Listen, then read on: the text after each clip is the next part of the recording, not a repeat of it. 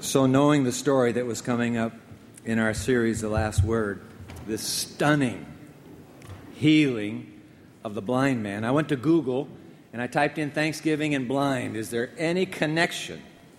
Google took me to the message board of the American Foundation for the Blind. This is a national nonprofit organization that serves over twenty-five million Americans with vision loss. Helen Keller, by the way, spent forty years associated with the A F B. So on the uh, on the message board, sure enough, here is the linkage, Thanksgiving and seeing impairment.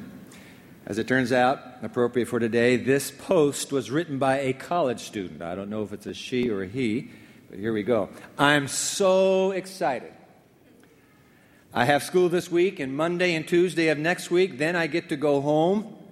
I'm in college for Thanksgiving break. Sounds like us. I'm so ready for a break, but next Wednesday, which is the, the day after I get out, I'm having surgery on my bad eye. It's a cataract surgery, but they say it's going to be complicated and messy, so they're putting me to sleep. Usually they don't for cataract stuff, and they're going to dehydrate me for it too. Kind of nervous, and it's the day before Thanksgiving. I don't like that, but it can't wait.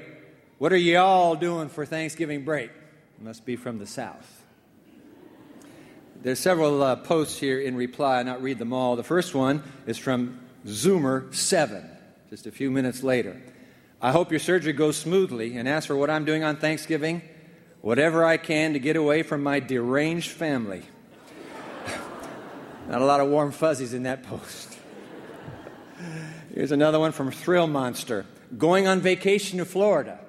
Some of you may be doing the same. And then I like this one, Joe S. He's a part of the A F B, the American Foundation for the Blind staff. We'll be sending positive thoughts and vibes for you and your surgery. Enjoy the break. I know we all look forward to having time off. Enjoy the vacation. Well put for a college community on the cusp of this holiday break. Thanksgiving and blindness. You can get there from here. The stunning saga of what we are about to read will link Thanksgiving and blindness on the Sabbath before Thanksgiving. And so without further ado, I want to plunge into Holy Scripture. I put the title slide up just to remind you we are part of the Last Word series. As you see there, today's teaching, Shabbat Shalom. I'm in the New King James Version. Whatever, whatever translation you have is fine with me. If you didn't bring a Bible, this is one of the most dramatic healings in all of Scripture. So grab the pew Bible in front of you. And it'll be also in the New King James Version. Let's go. John chapter nine. We're just going through John. Only one more piece left before Christmas. We'll get to that right after the Thanksgiving holiday. This is John chapter nine. Let's pick it up in verse one. Now as Jesus passed by, he saw a man who was blind from birth. There we go. And his disciples asked him, saying, Rabbi, who sinned, this man or his parents, that he was born blind? You see, the faith community at the time of Christ believed that somehow suffering was linked to sin, punishment from God. If you were majorly suffering, you are obviously majorly sinning. In fact, some rabbis even suggested that prenatal sin can occur, and they use the story of Esau to prove that. So the disciples aren't asking, is there a connection between sin and suffering? They already know there is. But we want to know, was it this man or was it his parents who were the cause of his blindness? And Jesus answered in verse three, and I praise God for Jesus' answer. Jesus said, hey, wait a minute, fellas, neither. Neither this man nor his parents sinned, but that the works of God should be revealed in him. Isn't that great news to know? Your suffering is not at the hands of an angry God. That's why God intended, inserted it intentionally into the canon of sacred Scripture, the Old Testament, the story of Job, to remind us that most of our human suffering is directly upon the personal orders and through the personal hand of Satan himself. Jesus goes on, verse four, I must work the works of him who sent me while it is day. The night is coming. Oh boy, this draws us in as a generation, doesn't it? The night is coming when no one can work. We've got to do what we've got to do now before night falls. I am the light of the world. I am the water of life. I am the bread of life. I am the light of the world. Twice now, he's, he's declared himself the light of the world. and then to dramatically prove he is the light for our darkness. Here we go, verse six. And when he had said these things, he spat on the ground and made clay with the saliva, and he anointed the eyes of the blind man with the clay.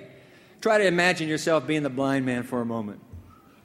You can't see a thing, but you hear the voice of Jesus coming closer and closer until finally thirteen pairs of sandals are crunched all around you in a circle. You have acute hearing. You know what's happening. Silence. And then the next thing you hear is somebody going. You hear the. You do not know what is happening next. All you know is that it's silent. You cannot see that Jesus is down with his own spittum in the mud making a concoction. Now, you know that sometimes this, this often happens. When somebody comes behind you or from the side and touches you when you're not expecting it, there's an, there's an immediate response, especially if they touch you in the face. So imagine the blind person. He doesn't know what's happening, and until suddenly some warm fingers touch his eyelids, and he jerks back. And then he feels this oozy, oozy, grainy stuff, slime rubbed over both eyes. And then Jesus speaks. What is this? Verse, verse seven, and Jesus said to him, now, go, wash in the pool of Siloam, which is translated sent. So he went and washed, and I love this, and came back seeing. Somebody gets him. The twelve hundred meters, one point two kilometers from where he is to that pool, somebody gets him there, and he's, as he scoops down into that fresh, cool water, begins to splash it, rubbing the grit, rubbing the, the mud, now dried and caked, rubbing his eyelids, scrubbing them, and then one eye goes open. One eye looks around. The other eye goes open. Both eyes. Can you imagine? No, you and I cannot. Can't, we cannot fathom what it would be to see light for the first time in your adult life. Full, high definition, mega, mega, mega pixel colors. He's heard the sounds all his life, but now sounds are matched to sights. Unbelievable. Therefore, verse eight, the neighbors, because now he's he's racing back. Therefore, the neighbors and those who previously had seen that he was blind said, Isn't this, isn't this he who sat and begged? Verse nine, and some said, yep, this is he. Others said, nah, he just looks like him. He's just like him. I had a neighbor, when we were in, in uh, Coquille, Oregon, pastoring, we had a neighbor, ended up baptizing both the neighbor and his wife, but he never wore dentures, ever, ever. He was a fairly young man, but he just didn't wear them. He ate everything with just the gums. You know that your face eventually adapts to whatever you do. If he, if Carl had ever put dentures in, I know I wouldn't have recognized him. You imagine a man who's grown up with little sockets here. The, the eyeballs just were never there. Suddenly you put white, white eyeballs with bright brown irises. They're not playing a game. They're not sure. Is, is, are you sure this is he? He looks like him. And he pipes up. He pipes up in verse nine. He said, I am he. In fact, in the uh, Greek, he kept piping up, hey, wait, wait, it is me. No, no, no, it is. I am, I am, I am, I am. And therefore they said to him in verse ten, how were your eyes open? And he answered and said, a man called Jesus made clay and anointed my eyes and said to me, go to the pool of Siloam and wash. So I went and washed, and I received sight. Then they said to him, where is he? He said, I don't know. He was blind when he left. I don't know where he went. They, verse thirteen, brought him who formerly was blind to the Pharisees. Dun, dun, dun, dun. The next line. Now it was a Sabbath. Uh-oh. It was a Sabbath when Jesus made the clay and opened his eyes. Then the Pharisees also asked him again how he had received his sight. And he said to them, he put clay in my eyes, and I washed, and I see. Therefore, some of the Pharisees said, this man is not from God. By the way, they know exactly who did this. Know exactly. This man is not from God because he doesn't keep the Sabbath. Others said, well, how could a man who is a sinner do such signs? And there was a division among the spiritual elite. Among the leaders, they're divided. Is he for real? Could he be? They said, verse seventeen, to the blind man again, what do you say about him because he opened your eyes? We want to hear from you. And he said, he is a prophet. Ah, but the Jews didn't believe concerning him. You're not a blind man. You're just faking it. Until they called us parents of him who had received his sight, verse nineteen, and they asked them. Now, this gets comical, almost ludicrous as this story goes. They get to the parents and they said, hey, listen, is this your boy who you say was born blind? How come he sees? His parents answered them, and their knees are knocking, we know that this is our son and that he was born blind, but what by what means he now sees, we do not know, or who opened his eyes, we do not know. Look, he's of age, ask him. He's old enough, just ask him. He'll speak for himself. His parents said these things, verse twenty-two, because they feared the Jews, for the word was out. And by the way, remember, Jews, code word for the leadership. They're all Jews in the story. Code word for the leadership. The leadership had agreed already that if anyone confessed that he, Jesus, was Christ the Messiah, he would be put out of the synagogue. Excommunicado. You're out. Therefore, his parents said, he's of age. Ask him, verse twenty-four. So they called a man who was born blind, and they said to him, give God the glory. Now, this is a technical phrase. They did that to Achan. Give God the glory. Did you steal this? Did you steal that gold? Give God the glory. That means you better, you better do what we're asking you to do. Give God the glory. What they want him to do is say, you're right. The man didn't heal me. God healed me. I give God the glory. But he doesn't take the cue. Give God the glory. We know that this man is a sinner.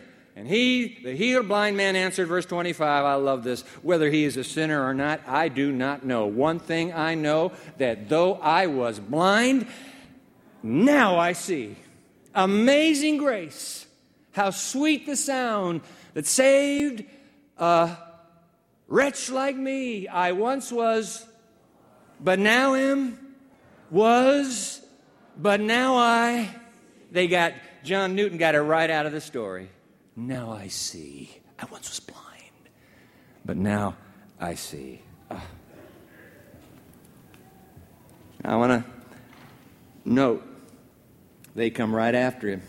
Verse twenty-six, then they said to him again, what did he do to you? I want to run through this one more time. How did he open up your eyes? They are now attempting to confuse him. And I need to insert right here a little line from Desire of Ages. I want you to see that this, you, you'll not read this in any other commentary on this story. Trust me. Put it on the screen, please. Desire of Ages. With many words, they tried to confuse him so that he might think himself deluded.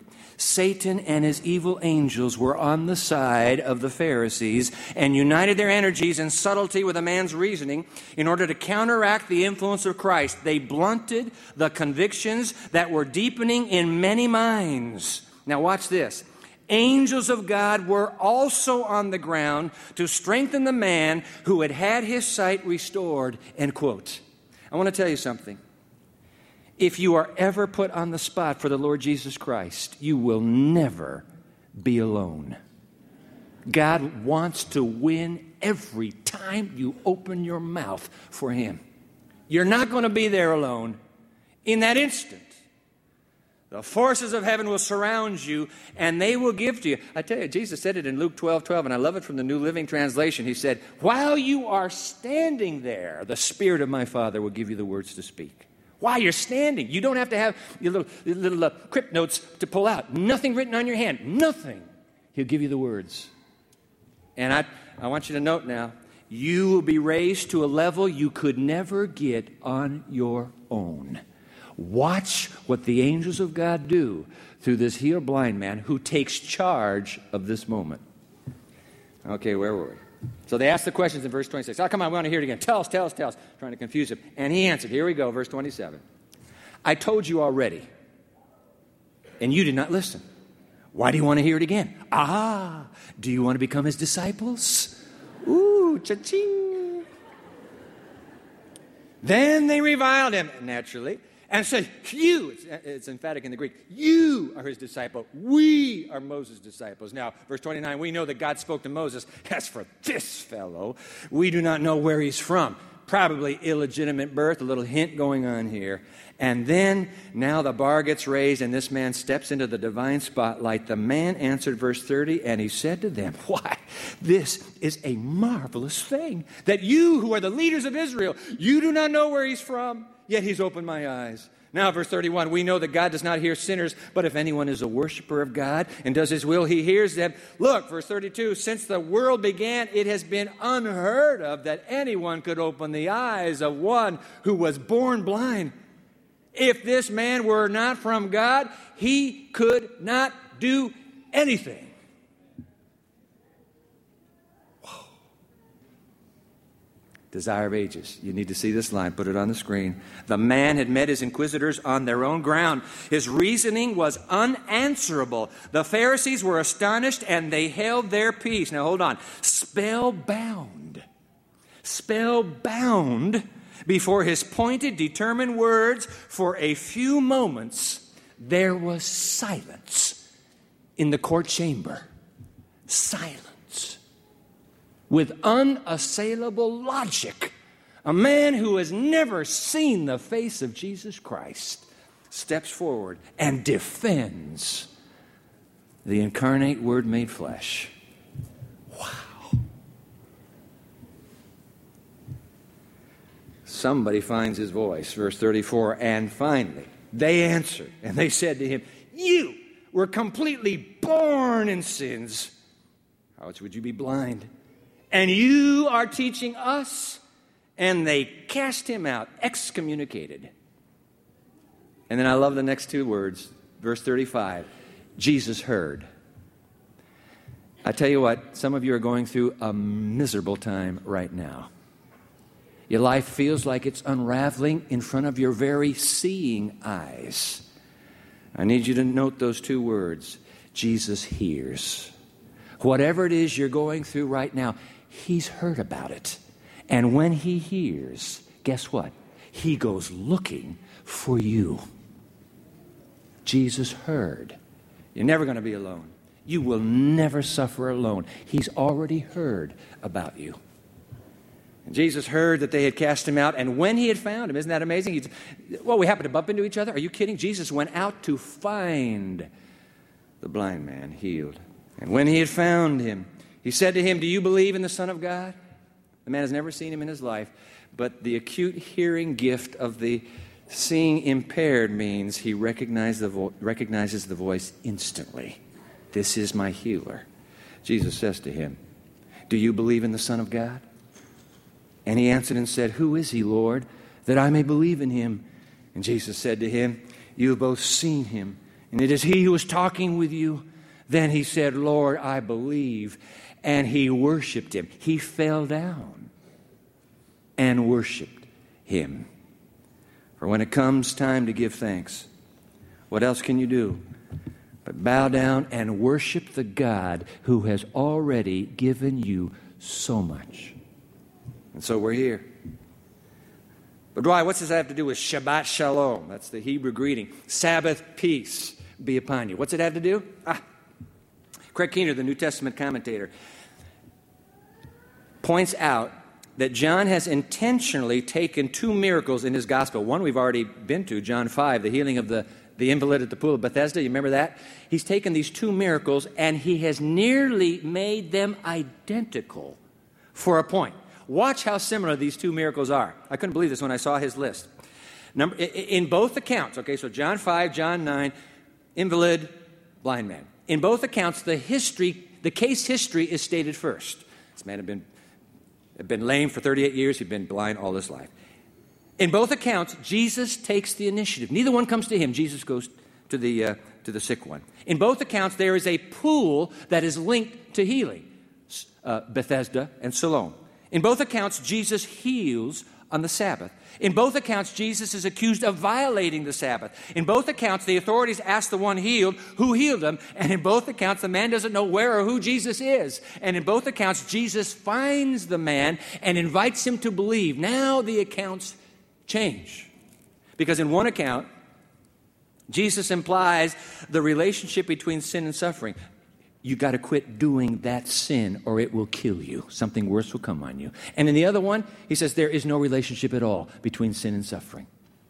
In one account, the man goes to the Jews. In the other account, the Jews throw the man out. But both accounts end with Jesus declaring he must do the works of the Father. What's happening here? John is intentionally merging these two miracles to put the seventh-day Sabbath front and center. These two miracles are not about Jesus being the Lord of our bodies, though that truth is truly true. This instead is to teach us that Jesus, the Creator, is Lord of the Sabbath and that the Jews who considered themselves very orthodox Sabbatarians, like you and I consider ourselves, have gotten the Sabbath all wrong. Question, have we gotten the Sabbath all wrong too? Sigve Tonstad, a Norwegian, he's a Seventh-day Adventist minister and a Seventh-day Adventist physician and a New Testament scholar. And by the way, he presently is enjoying a joint appointment at Loma Linda University in the School of Religion. He is associate professor. In the School of Medicine, he's an assistant professor. So he's an M D, a minister, and a Bible scholar. He's written what, for me, is the most profound book I have read on the Sabbath. Title of his book, The Lost Meaning of the Seventh Day. And wouldn't you know it, Andrews University Press has published that book. You've got to get that book. You must read that book. He writes as a poet. He writes as a scholar. He writes as an exegete. So I'm going to go to Tonstad. Before I sit down, I want to go to him several times. He spends a chapter drawing on these two Sabbath healings in John. Notice where he goes with his probing exploration. You have a study guide today. These quotes are all in it so that you can keep the quotes. I'm going to put them on the screen right now. Let's go. A wonderful thing has happened. He's writing. A wonderful thing has happened in both Sabbath healings, John five and John nine. But the body language of Jesus' critics loudly states that people in the audience had better restrain their wonderment. Hey, guys, you're getting too excited. Under normal circumstances, they should be crowding around the restored cripple excitedly, showering him with questions. Hey, how does it feel to walk again after thirty-eight years? They should descend on the blind man like reporters at a press conference. What's it like to see for the first time? But this is not what happens. The spirit of awe and gratitude that might be expected is drowned out by the narrator's explanatory remark that it happened on the Sabbath. All of a sudden, the air is chilled by a logic that takes no joy in what has taken place. The passage is no longer soaring aloft on the wings of hope, but is plummeted to the ground with a decided thud, says Karen Pitcock Lester, end quote. Have we done the same to the Sabbath? In our hands, in our homes, this day that was meant for soaring aloft on the wings of hope, have we turned it into a day that is plummeted to the ground with a decided thud? We who are so right about the Sabbath day, are we right about the Sabbath way? You see, the Jews had the day down pat, but they blew the way. How about us? Just turn turn two pages, three, four, to John five, because we're the, the, the miracles are linked, so we go back to the other miracle to catch this line from Jesus. This is John five, verse sixteen, after he's healed the invalid at the pool of Bethesda on that Sabbath. For this reason, the Jews persecuted Jesus and sought to kill him. Can you believe that? They're going to kill him because he had done these things on the Sabbath. Now, verse seventeen, but Jesus answered them, my Father has been working until now, and I have been working. Now, Tonstad writes an essay this summer in the Adventist Review where he, he, goes, he goes deeper with these two miracles. Uh, it's a great piece. I'm going to put a few lines from the essay on the screen for you now, driving his point home. It seems, this is the same Tonstad, it seems as if Jesus threw down the gauntlet by publicly ignoring Jewish Sabbath regulations. Two of the thirty-nine prohibitions in existence at Christ's time specifically dealt with carrying a pallet. He said, hey, take up your mat and walk. And kneading dough. A woman was not allowed to mix dough and make it, you know, you're not allowed to do that. And so he did that with, with uh, spit and dirt. He's kneading dough.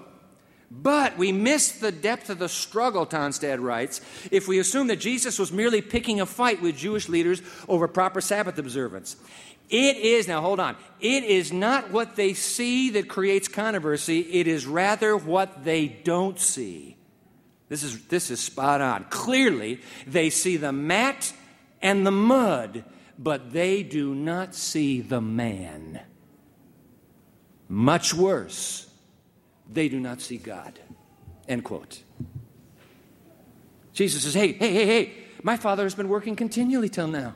And yes, we both work on the seventh-day Sabbath. It's okay because he works, I work. It's okay. In fact, Jesus, remember in chapter nine, Jesus says, I need to do the works of my Father now because night is coming, and then we can't work at all.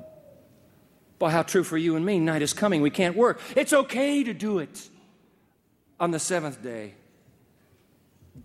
Tonstad goes on.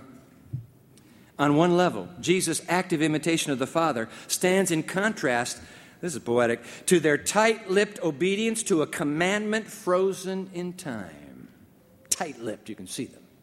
We're going to keep this day if it kills us.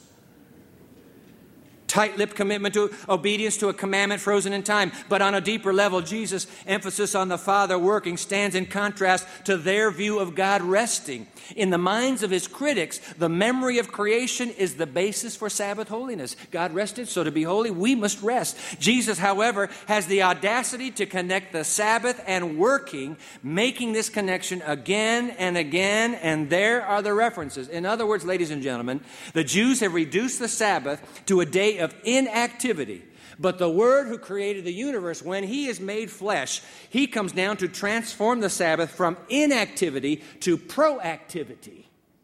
It's not to rest, it's to work, because night is coming. We have to get it done now, which explains why Tonstad, back in his book now, he writes this, and this is the final quotation from Tonstad. The Jewish religious system that is reflected in the Sabbath conflicts reduces God to a distant player in human affairs. Beyond keeping the universe on course, that's all he does, no initiative seems imminent on God's part. The Sabbath has come to epitomize the stalemate, anticipating the view that, and this is from their writings at the time, if Israel kept the Sabbath properly, even for one day, the Son of David would come. If we would just do it right, Jesus will come back. Now the provocative conclusion. Here he goes.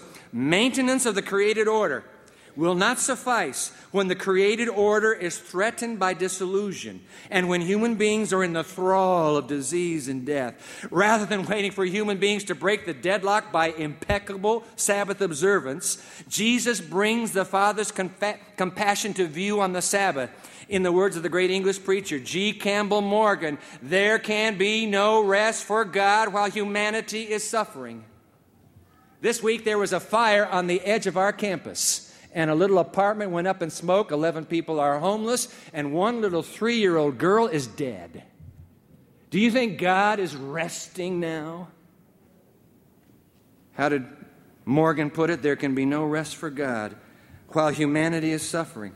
Jesus can't wait until t- tomorrow, that would be Sunday or Monday or Tuesday, because he's magnifying the original message of the Sabbath in the context of human suffering. That's what's happening. Ministering to the person in need, reaching out to heal and to restore lies at the heart of the divine character and mission. End quote. Ladies and gentlemen, of all people on earth, Sabbatarians, who, like the Father and His Son,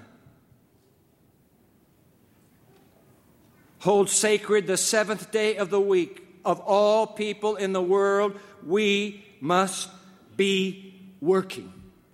In a world going up in flames, we must be working, doing the works of our Lord even on the day He is Lord of. We must work, for the night is quickly coming, and we won't be able to work again. If you were to tweet Jesus' teaching in these two critical miracles, his teaching about the truth of the Sabbath, if you were to tweet it, two words would enable your tweet to tell the truth. Two words. I'm going to put the two words on the screen. This is the truth of these two miracles. Rest works. Rest works. When it comes to the Sabbath, rest works. When the Lord of the Sabbath is resting in the tomb, the Lord of salvation is still at work. Rest works. You don't stop your mission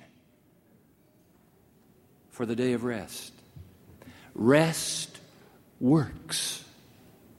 When it comes to the Sabbath, rest works. You want to rest, then work. Because if rest rests, how many others will go up in flame because we didn't get there in time? I sat down yesterday with Bruce Stover, who's the fire chief for Oronoko Township in uh, the village of Berrien Springs. Sat down in his office. I said, "Chief, how are you guys doing?" He said, uh, "Pastor, some of my men, it was tough when they had to go in to get that little body." He says, "Thank you for your prayers, the prayers of the community. I was out running Tuesday morning early, heard those sirens racing by, something bad in Berrien Springs. We had prayer together." But you know what, ladies and gentlemen? Prayer's not enough. Prayer's not enough. By the way, do you know living next door, two elders of ours, Jeanette and Erling Snorensen? Their house, by a, by a backdraft, fire sucked into the system when the transformer blew. They're out of their house for two months now. They're in the dormitory right now. Our own elders. Praying is fine, but it's not enough. We have to do more than praying. Because rest works. That's the truth of the Sabbath. Rest works. Even on the Sabbath, it works. In fact, rest will go on working until the family is comforted, the housing is restored, clothing is replaced, and food is provided. Because when Christ is your Lord, rest works. And I've been proud of this campus that is already mobilized to respond. I want to move from the theoretical now to the practical, and then I'm sitting down. May I put this on the screen for you? Three ways you can respond. Take a tithe envelope right now and write on it, FIRE. The Red Cross is managing all funding for these families. Do you know that that little body needs to be transported to North Carolina, and the family doesn't have money for to get the body to North Carolina? Your gift will help the family in their grieving. Just on, the, on your tithe envelope, write in the word FIRE. The next line is campus ministry.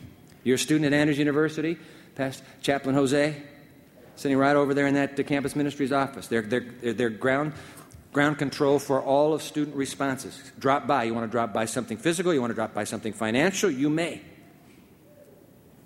Neighbor to Neighbor, that's end-to-end. Neighbor to Neighbor, that's our big community service center right out here on the highway. They're also Union Station for our response. You can drop by. You've got some furniture that you would like a family to have as they find new quarters to live. See Neighbor to Neighbor. But ladies and gentlemen, rest works. It's not enough to pray. There are people who need healing. And you and I know the healer. And in his name, we can respond. We must respond because rest really does work.